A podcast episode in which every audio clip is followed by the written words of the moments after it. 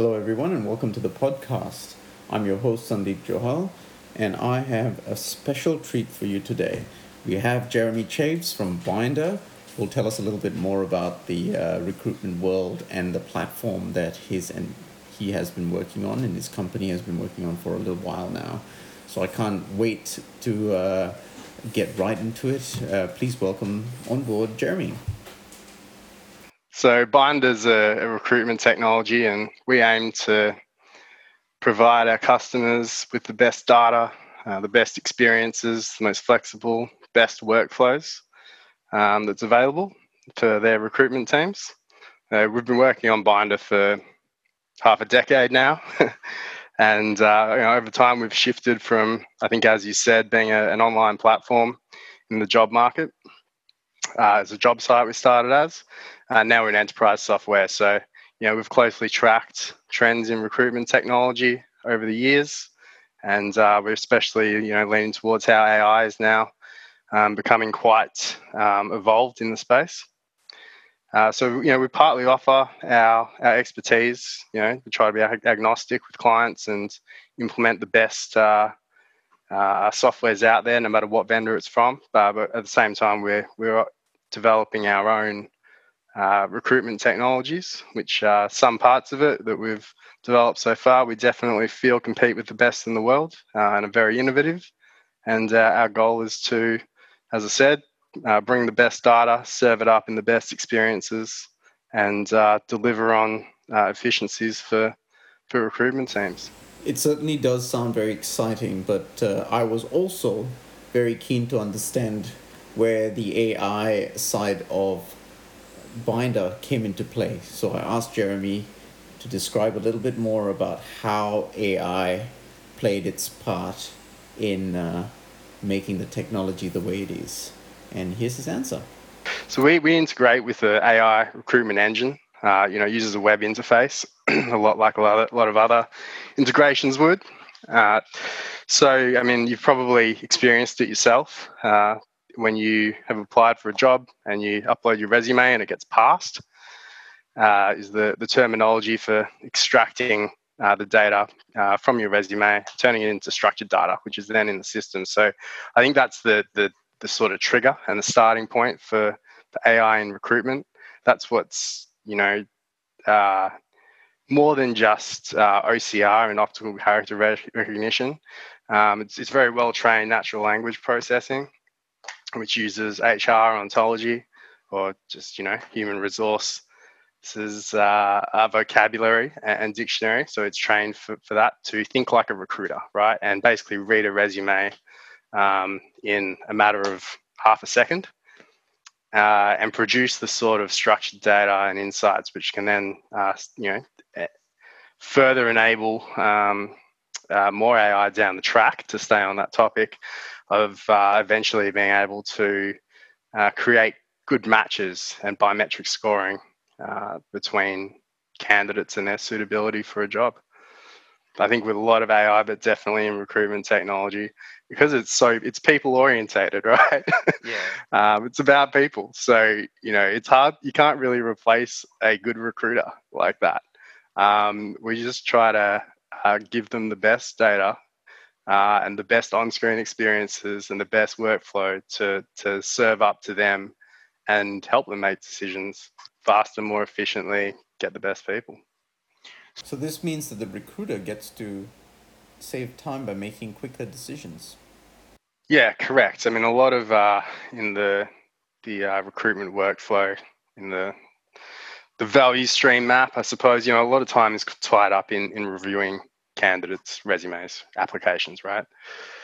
Um, you know, there's a lot of other uh, you know non-value add and waste just in terms of our handoffs in workflow but definitely one of the big uh, ones you want to target is if we have 400 applications coming in, you know, how do we uh, effectively screen um, and triage those applications in a, the most intelligent way so that I mean, the test that I always like to come back to is if, if, if you're a recruiter and you read all 400 resumes in detail and you came up with a shortlist of the top 20 and we applied the the AI and all the data-driven, you know, processes the same way, um, how close to that same shortlist of top 20 can we get to? I really think that's the goal. So uh, obviously, there's a lot of uh, uh, the, the size of the pie is pretty big.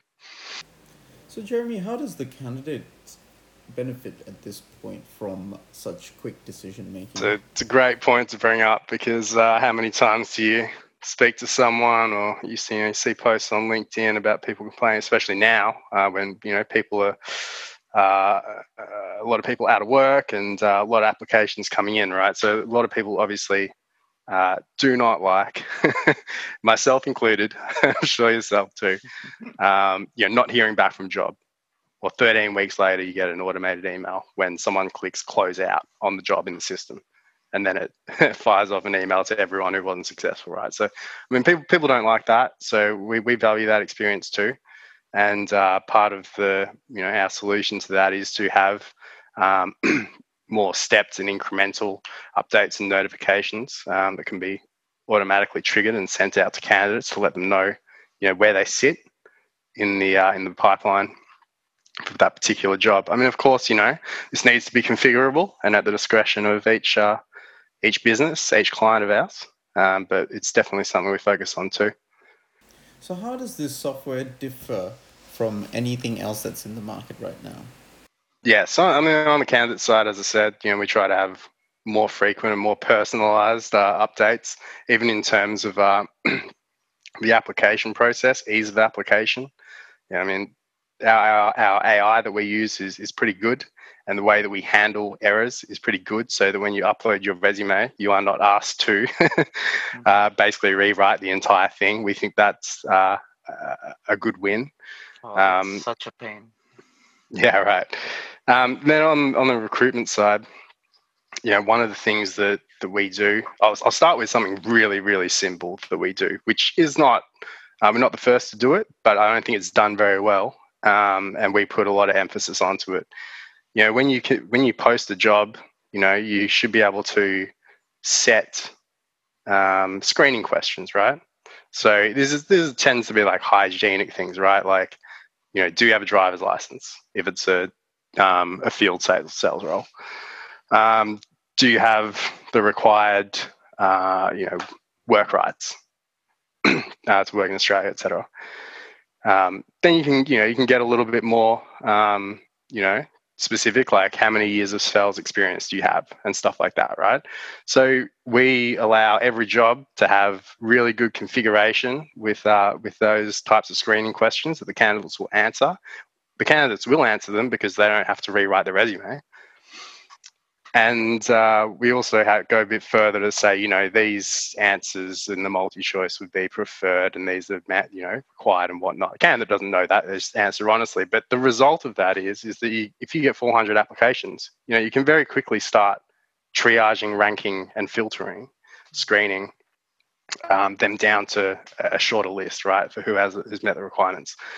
You know, to get a little bit more uh, intelligent, I guess, um, in the features that we offer uh, we do, uh, as part of the AI, we extract skills data.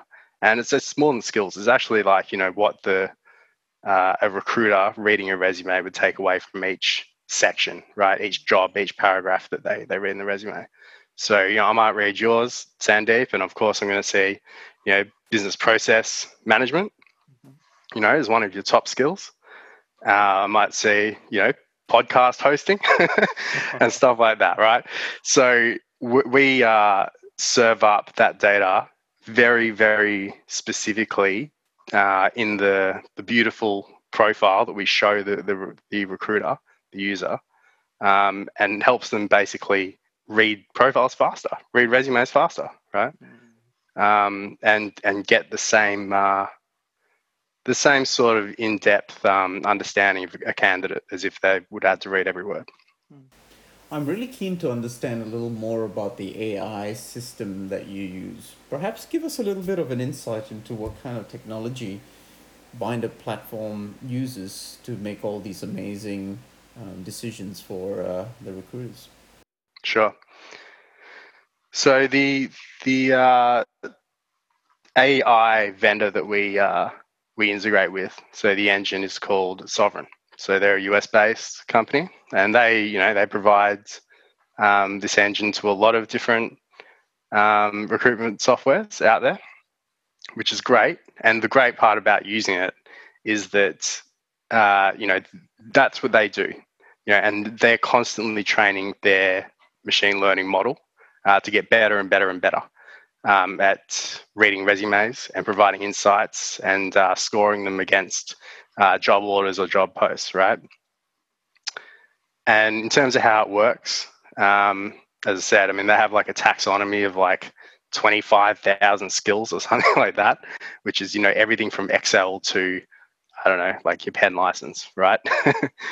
um, through to, uh, you know, Python and and TensorFlow and everything, right? So they have this very well trained um, natural language processing model, um, trained for HR and recruitment. And uh, basically, when we parse a resume, we send it off to them in a matter of milliseconds, get it back, and uh, it's basically like a fire hose of data coming back. I got to say, like this, this is one of the things that I've, I've noticed really like working with this this um, AI interface is that the data that you get back is just so rich um, and it's so extensive compared to you know sort of a few data points in a lot of other integrations. So our job then really becomes to uh, be able to handle and structure and store and use that data, um, you know, in the most powerful way possible. So how does data get structured in this system? Sure. I mean, so you think about, you know, the, the structure of a resume data, of course, you've got, uh, you know, uh, the contact details, um, the person's, you know, name, LinkedIn, phone number, email, whatever might be on there. And then you've got, you know, their, bio, their description, their executive summary, you've got their skills section, you've got their uh, education section, certifications, qualifications, training, and of course experiences, right? So you've got all the standard sections of a resume, um, but it's all turned into nicely structured data. Uh, so, for example, just really basically, for any given work experience, you know, you will get the description, the job title, uh, the employer. Uh, you will get the start date, the end date, right, and uh, a few other little things. But the, the really cool part about it is that you don't just, it's not just like optical character recognition where it goes, you know, I've, I've recognized these sections and here's what the text is in a structured way. Beyond that, where the, the NLP part comes in is that it actually extracts skills out of each job description or any part of the resume, right? So I'll give you an example. So I'll give you two examples. It's, it's actually more than just keyword uh, matching, right? So it's not just like if I had like, you know, Jeremy is proficient with SQL, um, it would pick up SQL. Like it might actually pick up like, you know, Sandeep has optimized processes uh, at, you know, large ASX Australian companies and whatnot. He has extensive um, process, you know, process optimization um, experience. And from that, it would, uh, it would know that you have BPMN and experience, right? The note like notation and stuff like that. Mm-hmm. Right. So it actually reads it like a recruiter would. It doesn't just work on keyword matching, which is the really cool thing. And that's, you know, part of how you get, you know, more data than what's actually there written on the resume. So what's Binder's role once the data is received? We handle all that data that comes back, store it correctly and efficiently, um, so that it is standardized.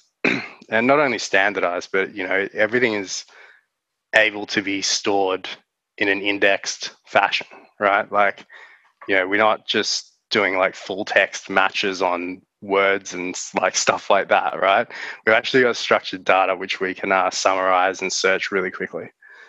Uh, and yeah, how that comes through. I mean, I, I handle the the data in in Binder. Uh, you know, Tom, who's another co-founder and, and developer, has a graphic design background, and he does an amazing job um, when we work together to uh, yeah when we serve up that data he shows it in the best way for, for recruiters to make decisions if there's one thing that's been consistent in this whole time is that startups have never had it easy their journeys are definitely filled with all kinds of challenges so jeremy From your perspective, tell us a little bit more about some of the challenges that you encountered. Look, I mean, when we started, uh, you know, we were, I guess, in our early 20s. Um, and, you know, it started as a bunch of mates, and they're some of the, you know, the fondest memories I have, definitely. Um, you know, the, the, hard times and the good times. Um, you know, I remember just, you know, when we started getting like, you know, really small wins would be awesome. And as I said, you know, we started as like a, a public platform for, for, as a job site and, uh, you know, just going door to door at businesses and having them sign up. And like our first ever, uh, when we went live with just like a pre registration type thing for job seekers, we went down to the Glenferrie Festival, Glenferrie Road in Melbourne. And um, we had a tent there right? Which is, is sounds so backward now that I'm thinking about it, right? Well, I know this now, right? Because we're we're an online um, platform and we're launching on the street, right? Like it makes no sense, but it but it was fun, you know. Like and we got like 80 like young job seekers like signed up, right? Like there were all these sort of you know. Uh, kids like you know around our age or in like you know finishing high school they're looking for local jobs and that was our selling point as well um, you know we're keen to sign up and and uh, you know, look for work online. And as when online platforms, I think, were really coming around for for um, job search. So, yeah, that, that was cool. Uh, numbers getting traction was important, which is, you know, arguably true or not. But yeah, no, we did, we did, um, yeah, we went pretty hard and we got pretty far as a as an online public platform. Um, you know, we handled the recruitment for Gumbuya World, which is like a theme park out in um, in Victoria when they were relaunching. So we handled like a, a, summer of recruitment for them, which was a highlight. Um, they ended up having new management take over, and uh, we went with the old management. But uh, you know, we did we had some success there, but we we did come around to the idea that, and we were approached by a third partner, which we have on board now as well. Um, that there's an opportunity to use, you know, the innovations and the the uh, technologies we were developing in the the enterprise world, and I think that's definitely the the right decision for us. The move from public to private uh, deployment must have been a huge transition. How did you feel about that? When We never really saw it as like we failed. You know, we're like we're used to failing. You fail every single day. um, you know, it's just the, the nature of the business, right? But um, yeah, I think we really, you know, embraced it. And um, you know, I've I've worked in uh, in management consulting, and I have a data analytics background. And I've worked on technology projects, you know, ERPs, CRMs, other ATS, and stuff like that for the years anyway, right? So, you know, I'm pretty familiar with um, the whole uh, project uh, uh based work and stuff like that. So, yeah, I, I had no real. I think I think it was it felt good and it's it's it's worked out well. Failure, as you had mentioned, is quite a natural occurrence in any kind of startup. How do you pick yourself up from uh, falling from failure? Uh, yeah, I think you. I think at the end of the day, it's just like accepting and expecting that it's going to happen, right? Like, you know, yeah, yeah, you know, obviously celebrate the wins, but don't get too high, don't get too low. Um, in terms of like picking yourself up, I think just understanding that you know whether you get rejected by a client or you know you have to recode like you know a whole like feature or something because you know you've re- you've realized that you know you've done it the wrong way or something like that in, in hindsight and you know, op- optimally you should redo it. You just got to do it. You just got to cop it i think right? Because it's a long term game. Um, you know, if you can have success in the first couple of years, that's fantastic. I couldn't be happier for anyone who has. Um, but I think for me, like I've just sort of accepted that, you know, it's not going to be like an overnight thing, and uh, yeah, just pick myself up because uh, if you fail, you fail, and move on. What advice do you have for budding entrepreneurs out there who wish to achieve great heights and really do well in the world of uh, startups? If it's something that um, you know gets you going, I think you really know when you know you you have an idea in mind and you um, you start doing it and you realize how hard it is. And if you still want to keep going, you know, that's when you know that, that it's the right thing. So if that's it, then then do it. I think in a really pra- super practical sense, this is all you know pretty airy fairy stuff. But in a super practical sense, I think the biggest thing that I would say is make sure that you've always got your not as a backup plan, but you've always you always know who you are professionally and the skills that you have to offer, right? So like I'm I'm a data analyst by my you know by trade, by background. Um, part of that means that I have uh, you know development and software engineering skills, uh, which you know I use with Binder, and I as I said before, I handle the data side, right? So you know not as a fallback plan, but I've always bounced back and forth between my own freelance work um, professionally as well, right? So the same goes for Tom, uh, who comes from a graphic design background. You know, uh, he's always maintained uh, his career development at the same time, which is really hard to do. But I think it's a really key thing. Like if you're a salesperson and you want to start a business selling muffins, right?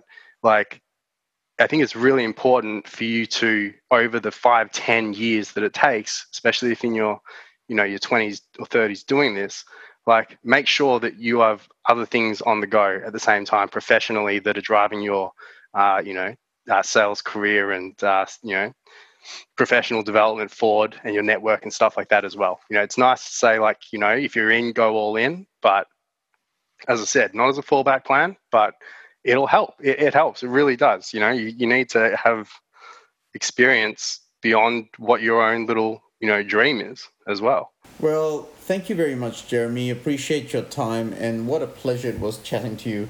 Learned so much more about the world of startups and of course technology in the space of recruiting. Join us next time for more insights into the world of technology. Until then, thank you and take care.